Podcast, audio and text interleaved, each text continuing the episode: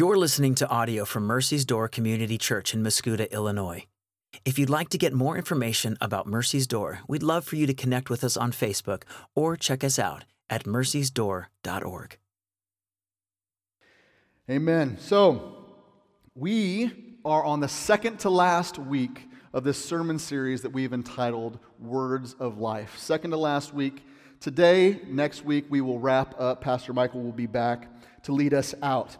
And so, our aim through this sermon series has been to know, to relearn, to grow in our fluency of these words of life that God has given us through Christ as our new identity in Christ is being uh, unpacked. How do we speak these words of life? Okay, we've looked at how to speak to the world, we've looked at how to speak to ourselves, we've looked at how to speak to God in prayer. We've learned to speak with humility. We've learned to speak as peacemakers. And last week, Adam did a great job talking about how we speak as ambassadors for Christ. So today, my hope is to shed a light, learning to speak the words of life that God has given us through our Lord and Savior Jesus Christ as worshipers. As worshipers. So, my hope is to shed light on this. So, as we begin, I thought it'd probably be the, you know, you typically start a sermon by giving a definition, right? That usually grabs the attention of most people, right? No, that's right. But that's what I'm going to do. So, what is worship? What is worship? I think oftentimes when we hear Christian words and they're overused, when a word is overused, it often le- loses its meaning, right? So, worship, I think what it isn't, worship, we often think of as all of the activities all of the things that we do. We sing and we pray and we read scripture and we fellowship and we share our faith and we serve the broken and, and the powerless and, the, and we do these things, and, and all these things are forms of worship. But worship, in and of itself, the word of worship, it means to ascribe worth. Simply put, the word that we get as worship comes from a word that means to give value, to ascribe worth. And we are very, very careful here at Mercy's Door. Adam just did the announcements. We're very careful in our language about these words because they matter. Okay, we talk, we share. When we gather, we are gathering corporately for worship. Jeff did a great job this morning. He leads us in songs as we sing praises. This is surely a form of worship. Likely, when you think of worship, you think of singing, right? But we often we talk about when we scatter as a church throughout the week and we meet in our gospel communities. We get we scatter for worship. And even when we we talk about giving, giving of your tithes, giving of your time. We talk about it in terms of a form of worship. That's why we don't pass a plate. We don't want the act of seeing a plate to be something that jogs your memory and out of guilt or compulsion, you reach in the wallet. No, because we see everything, all these forms of worship, to be unto a holy God. Worship is ascribing worth to God. That's what it's about. Worship is about God. It's our response to Him. I like this analogy. A, a, pastor, John Piper, he often says that whenever you take a drink of cool, refreshing water after a long hike in a hot mountainous region, you take a drink, what do you do? Ah, right? That response is worship. That response is worship. It's giving thanks, ascribing value to the situation. I love that picture. So, as we know what worship is, I have a, I know, I thought I'd be uh, relevant. I have a controversial statement. Okay? So, Seth, maybe in post, you can do like flashing lights for the live stream, folks. Controversial statement alert coming right here. You and I, you are great at worship. And I think the world by and large is phenomenal at worship. I'm going to unpack that here in just a second. So, I have a quick story I want to share with you. Late October 2011, my wife and I, we, we were living in our home. We were living in Arkansas at the time in our first home. And as a point, because uh, I'm really a, uh, you know, a, a pace setter in this terms, I thought it would be good for us to only have Wi Fi to not have cable television because I was ahead of the times and I wanted to cut the cord. 2011. Now this is really before any real streaming services were, you know, popping off at this time. And so I this night, however, in late October, I was scrambling because my frugality and my tightwaddedness had left me in a poor position. I was texting friends and family, and I was trying to mooch as many uh, online passwords and login information as I could because there was something that I desperately desired to watch. You see, Thursday, October 27th, 2011, was game six of the World Series where our St. Louis Cardinals here were playing the Texas Rangers. Now, I understand we have a military community. Some of you not, might not be Cardinals fans, and I will pray for you. Okay, I will pray for you that, that cha- your heart changes uh, to that.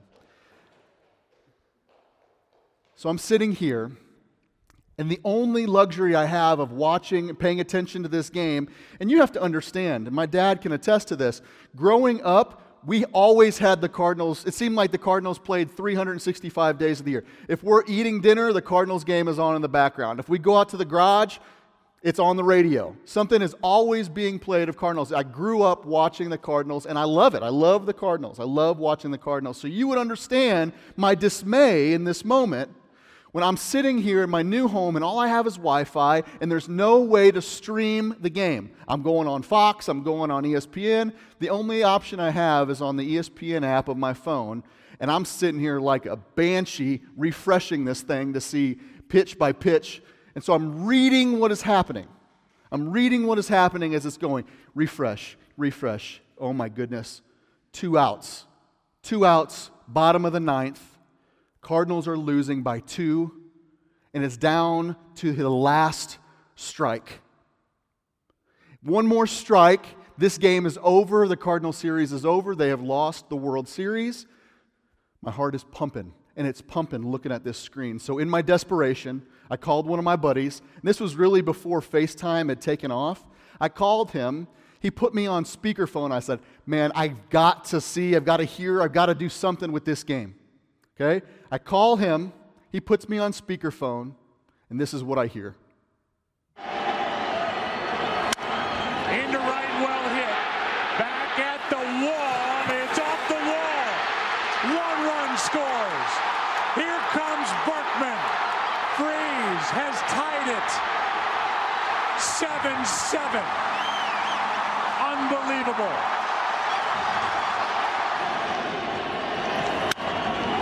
Freese hits it in the air to center. We will see you tomorrow night.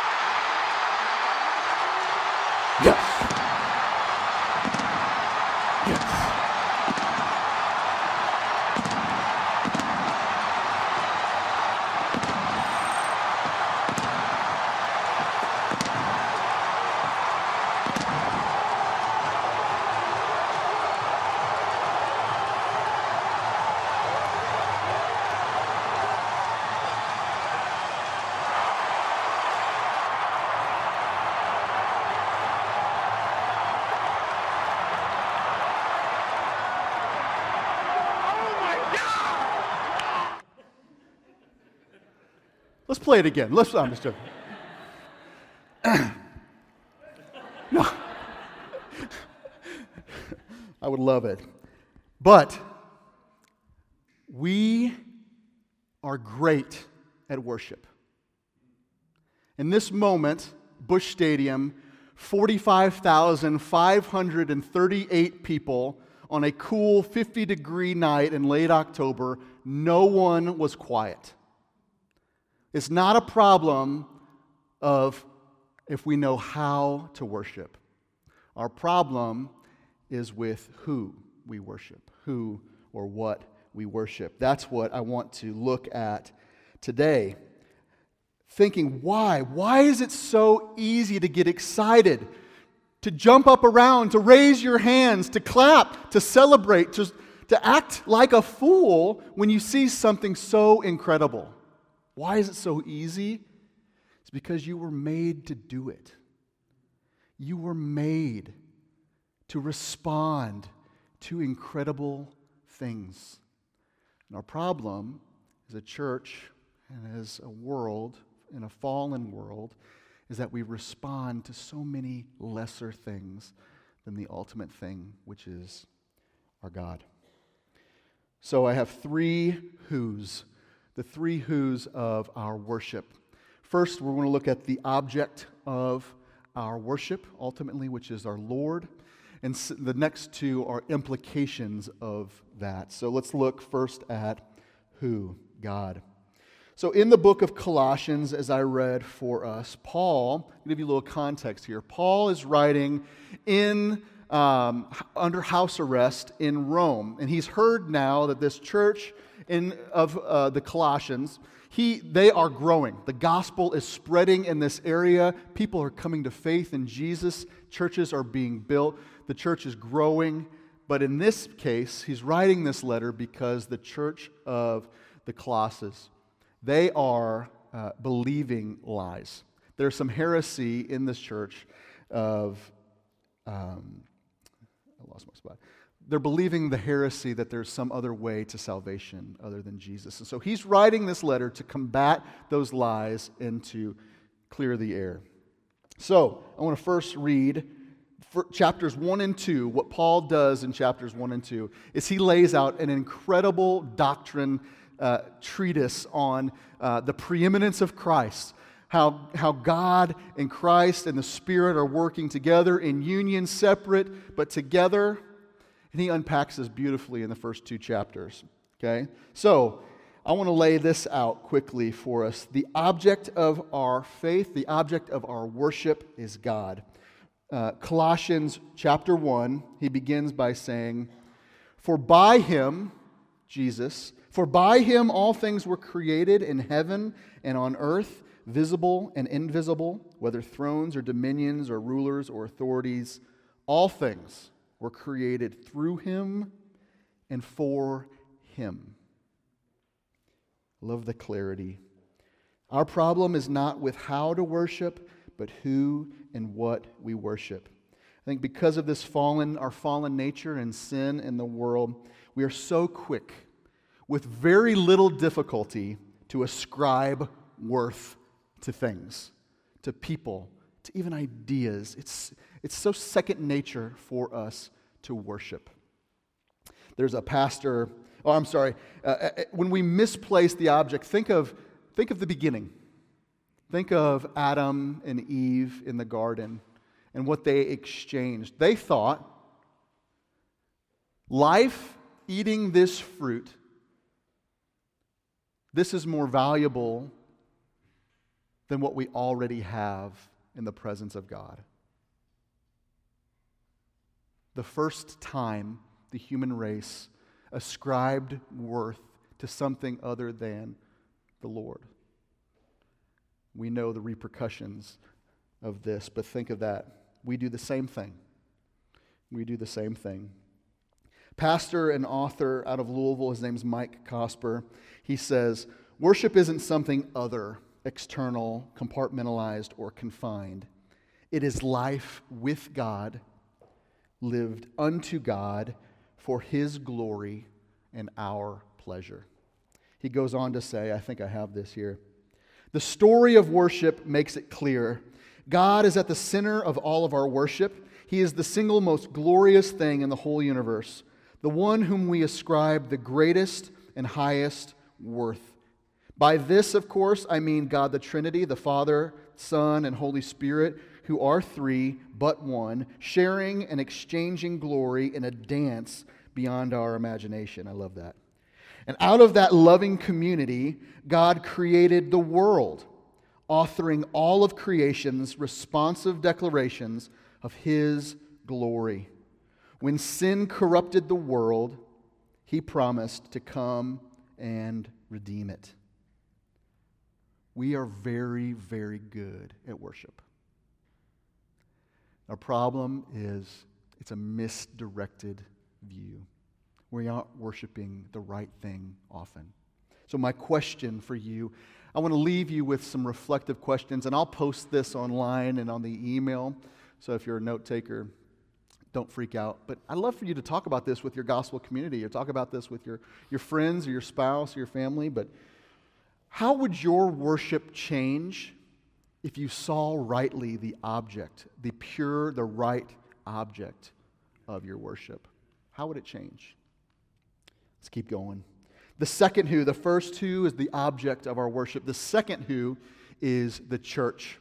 Now, a direct implication of the people He's writing, Paul is writing the book to a people, the group of, at the, at the Colossians, right? So he's writing this in the context of church, people gathered together.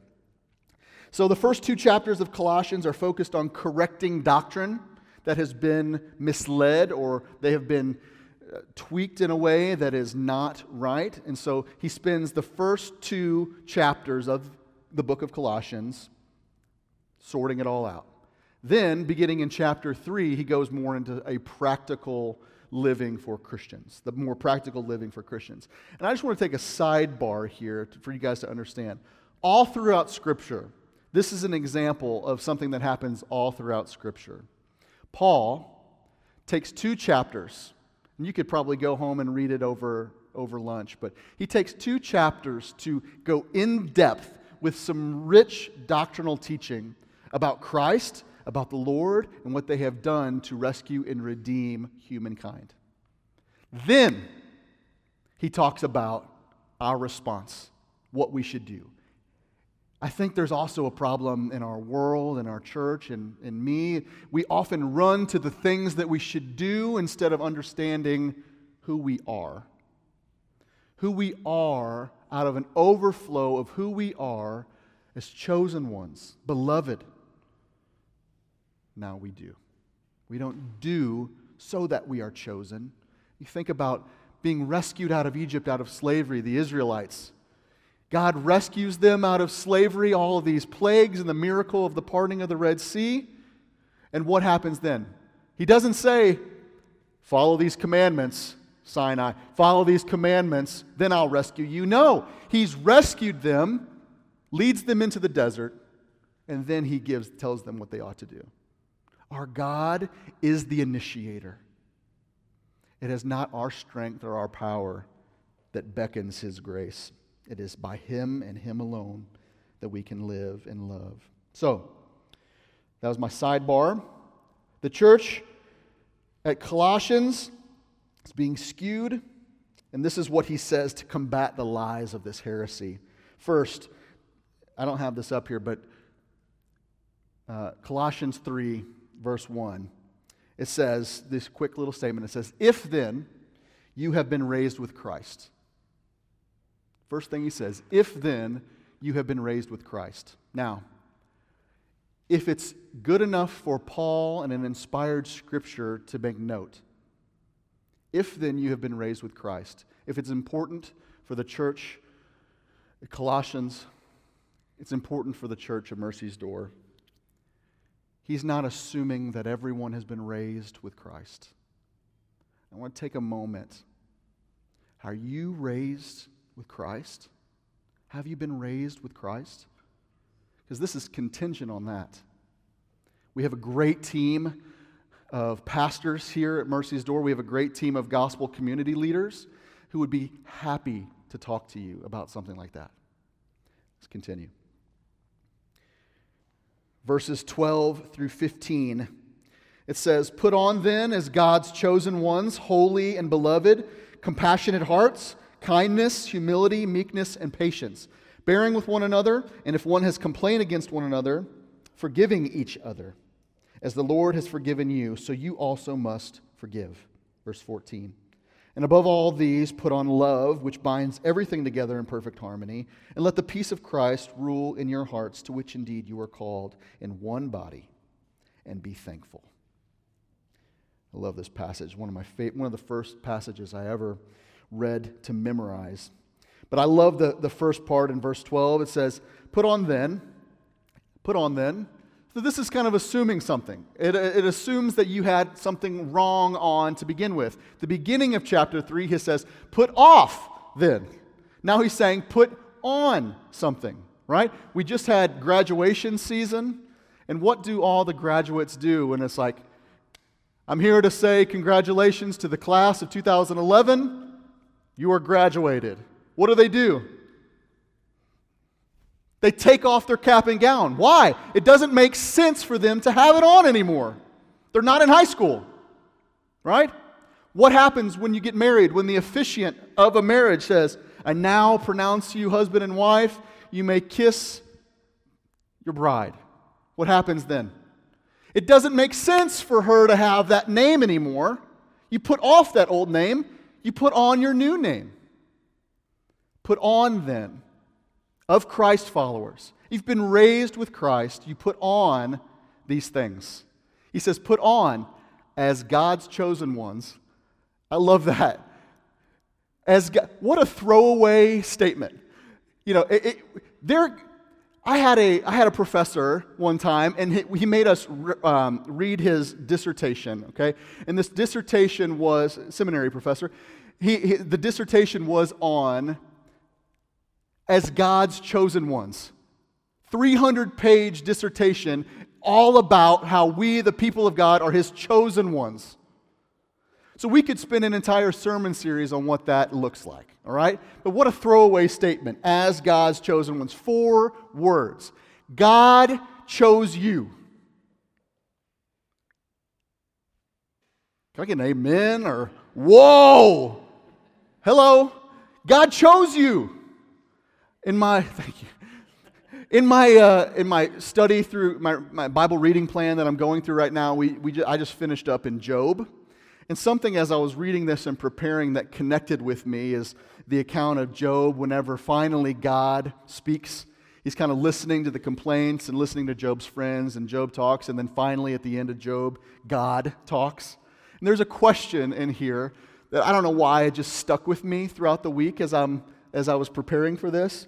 It says, God asked Job, Do you know when the mountain goats give birth? I thought that was so, I don't know why that struck me. Maybe I'm still sad about the St. Louis Rams leaving uh, town. But I did a little research. There's 40 to 100,000 mountain goats in North America. Useless information for you to have at your disposal.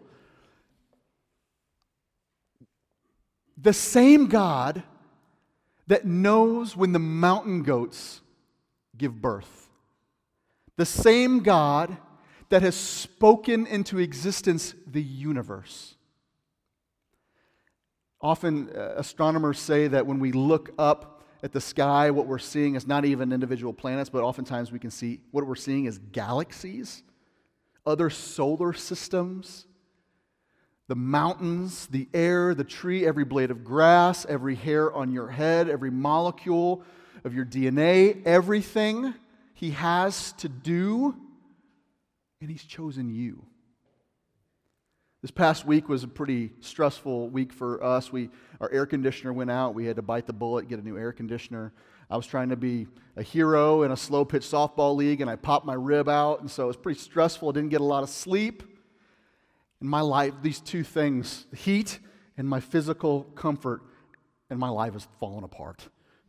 I could barely, I don't even remember how many kids I had by the end of the week, you know, let alone that I had chosen them and taken care of them. But our God chose you. That's not a throwaway statement. I just want to be clear on that. It's not a throwaway. So take off what makes what take off what doesn't make sense and put on what does make sense. And again, remember remember this order of operations. God does, and we respond. Okay, let's move on. Verse 16. Verse 16.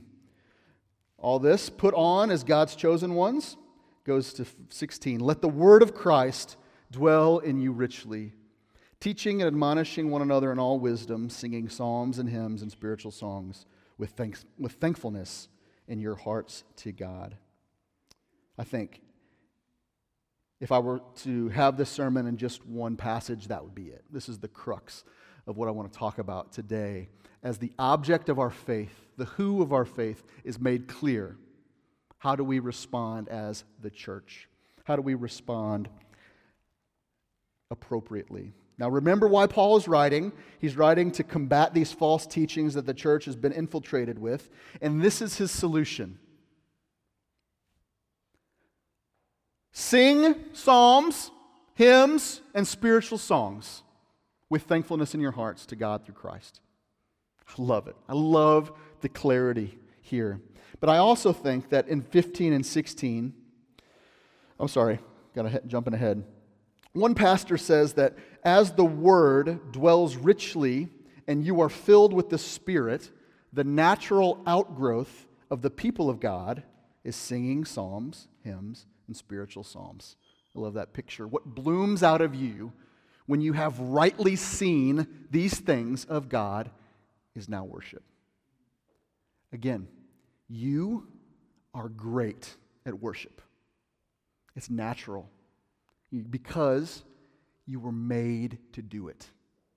You were made to worship. I think there's also a very important note in verses 15 and 16 the number of times that one another has been mentioned.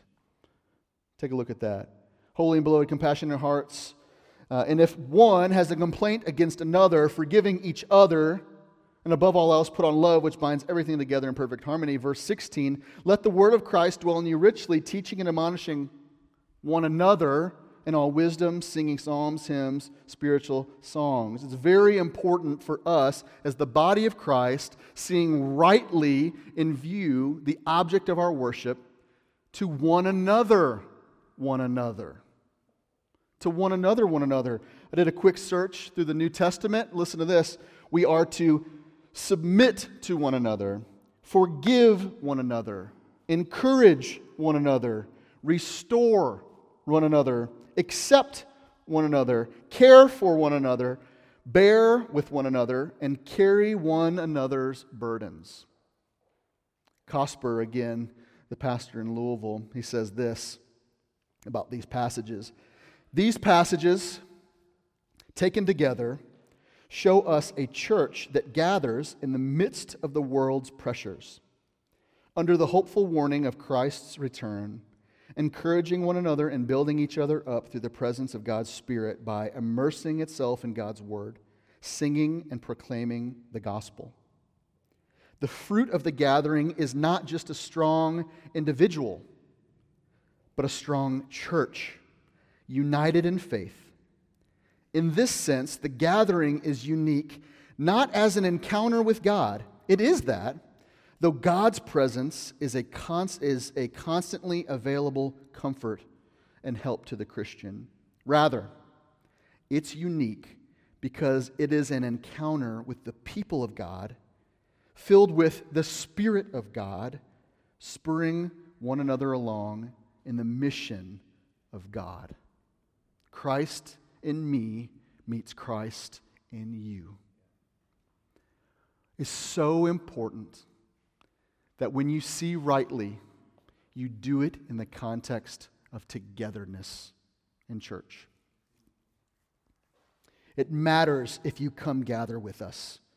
Your presence and participation isn't only for your individual relationship with God, it's also for your brothers and sisters. This is a radical thought, I understand, in the consumeristic view that we have here in America. It's, it's so much like when my phone, my phone is only useful if it's charged, right?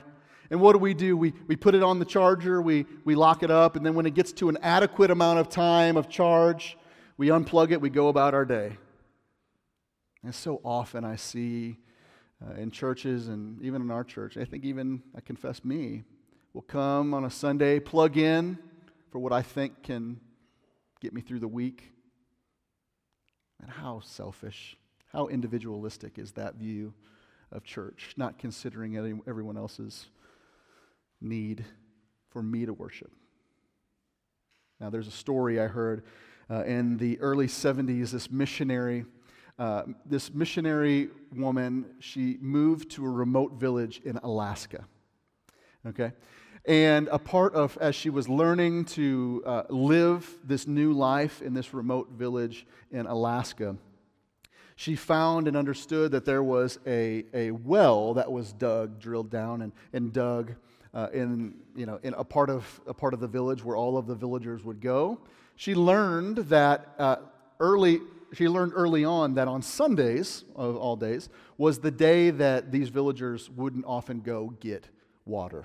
So she decides that Sunday is going to be her day to go get water uh, so she can have her water for the week. Little did she know that as she goes to this is an old time well where you got to crank down, break through the ice. So she's cranking this thing, priming the pump to get this water flowing. She's taking 15, 20 minutes, 30 minutes go by, and she is laboring. She's doing a, a full lat workout by this time. Thankfully, it's Alaska, so she's cool, I guess. She's doing this work. Finally, water starts to pour out. She fills her containers, she picks them up, she carries them. Next week, the Sunday comes by, same thing. grinding, grinding for this, for this water. The next week comes by, same thing, same thing. So the end of it, she's loathing Sundays because she has to get to this, to get to this well to fill up her water for the week. When she noticed the, some of the villager, villagers starting to, to take notice of her, and even some of the children were giggling. This, this uh, this woman just getting after this well. So thankfully, uh, one of the villagers who had enough courage came up to her and said, Excuse me, gave her some advice. They said, He said, You know, if you came to the well every day, it wouldn't be so hard. And it would actually help the next people who wanted to use the well. And what a great picture of when we come to the Lord. And if, if Sunday is the only time you can get filled up, let's talk. Let's talk. He is available to us. The, veil has been torn, and now, as if you've been raised with Christ, He is indwelling you in His Spirit. And not only this, but this well that has been primed will help the next person as they go gather water. You know, my experience, I have I, I love what I get to do because I get to lead people into worship. The form is leading in song and liturgy, and I love it. But my worship is greatly affected and greatly encouraged by you guys. There's some songs that I love to play, and I like music, and it's fun. But my, some of my favorite times in worship is when I step back from the microphone and I open my eyes and I see what you are doing. It's a beautiful, beautiful picture. And I'd imagine that might be the case for some of you. Happened to me today. I'm, I'm sitting here, I pause, and I hear, Though our sins are many, his mercy is more. Amen. That's good. We gather First of all, it matters if you're here. I know there's a lot of people on vacation, so hear my rebuke. No, I'm just joking. It matters if you're here. It matters if you're a GC.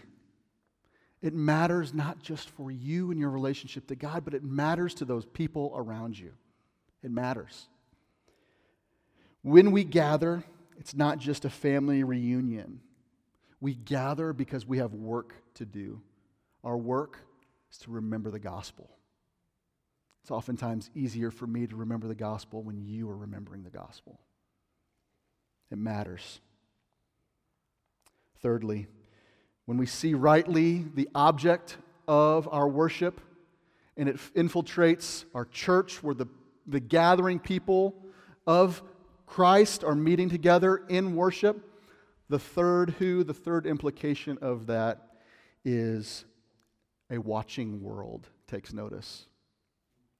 Verse 17 of Colossians, this last verse whatever you do, in word or deed, do everything in the name of the Lord Jesus, giving thanks to God the Father through him. In a great summary of what he's covering here, Paul, the body of Christ, we should say all of our words, we should do all of our deeds in harmony with the knowledge and understanding that Christ has been revealed to us. It just makes sense. You are a chosen one of God. Do what makes sense in all that you do. And by this, the world will know. The world watches us and knows. This all assumes that something seen throughout the early church, all throughout the early church, and even church today, the lost and broken world look on the church who are celebrating in the midst of lost and brokenness. How can you celebrate when you this pandemic and jobs are lost and people's lives are lost and and you're still giving people people are giving their stimulus checks away to see other people lifted up? How is this what's going on there? What's going on at Mercy's Door? What's going on at Purpose Church? What's going on at First Baptist? What's happening? Well, they're seeing the object of their worship correctly. And in unity, they're coming together and meeting needs and serving as the hands and feet of Jesus. That's, what happens, that's what's happening. The gathered church, excuse me, the gathered church is a beacon to the world that causes outsiders to look in. When we gather together, we proclaim to the world that Jesus is king and he's the only hope. Tim Keller, he says this. I love this too.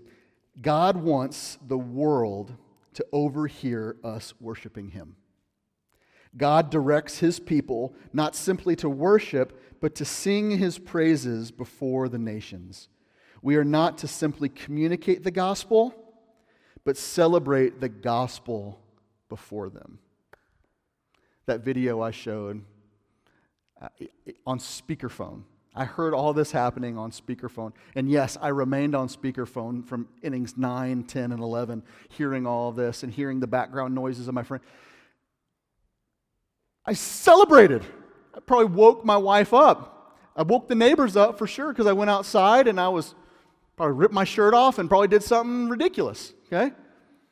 But when the world sees us celebrating and they don't understand why, I think there's some power in that. Even Jesus, he says in John 13, by this all people will know you're my disciples. How? If you love one another, if you have love for one another. Our worship not only matters to the building up of the church, but it also matters to the watching world. I'm wrapping up. Stick with me. Here's my conclusion. What I've been praying for this week is that we as a church, you specifically, but we as a church, that we'd be reinvigorated with passion for worship and all the activities that we associate with it. We'd be reinvigorated, we'd be renewed with a sense of who we are worshiping and what He has done. I, if you see rightly our God. Oh man. That we would rightly see and be overcome by our Father in heaven, we would also bleed out into the church and the world around us. And, and hear me, church. Ultimately, our, our future hope of worship does not rely on us getting it right. Our future hope is founded and rooted in that Jesus has finished it. It is done. Your faith, although not your sight, we live by faith, not by sight, will one day be when we see him face to face. So I want to close with another quote. I really love this book. The book's called Rhythms of Grace by Mike Cosper. I couldn't recommend it more. I reread it for, in preparation for this, and I was just blown away. So I want to I want to end with this quote Worship isn't merely a yes to the God who saves, but also a resounding and furious no to the lies that echo in the mountains around us. The church gathers like exiles and pilgrims collected out of a world that isn't our home. and looks hopefully toward a future. Our songs and prayers are a foretaste of that future. And even as we practice them, they shape us for our future home. Worship, we are great at it. The problem is, is we often, it's, it's centered, it's focused, we're misled on the who, and we look at the what. But that worship, when seen rightly, the object of our worship, God, Christ, it, it changes churches. It changes hearts, it changes communities, it changes lives. So I hope that this, these words of life will be reinvigorating to you, challenging to you. Maybe challenge your thoughts, challenge your, your mindset. But ultimately, I just want God to get a lot of glory. So let me, let me pray as we close. Pray with me, church.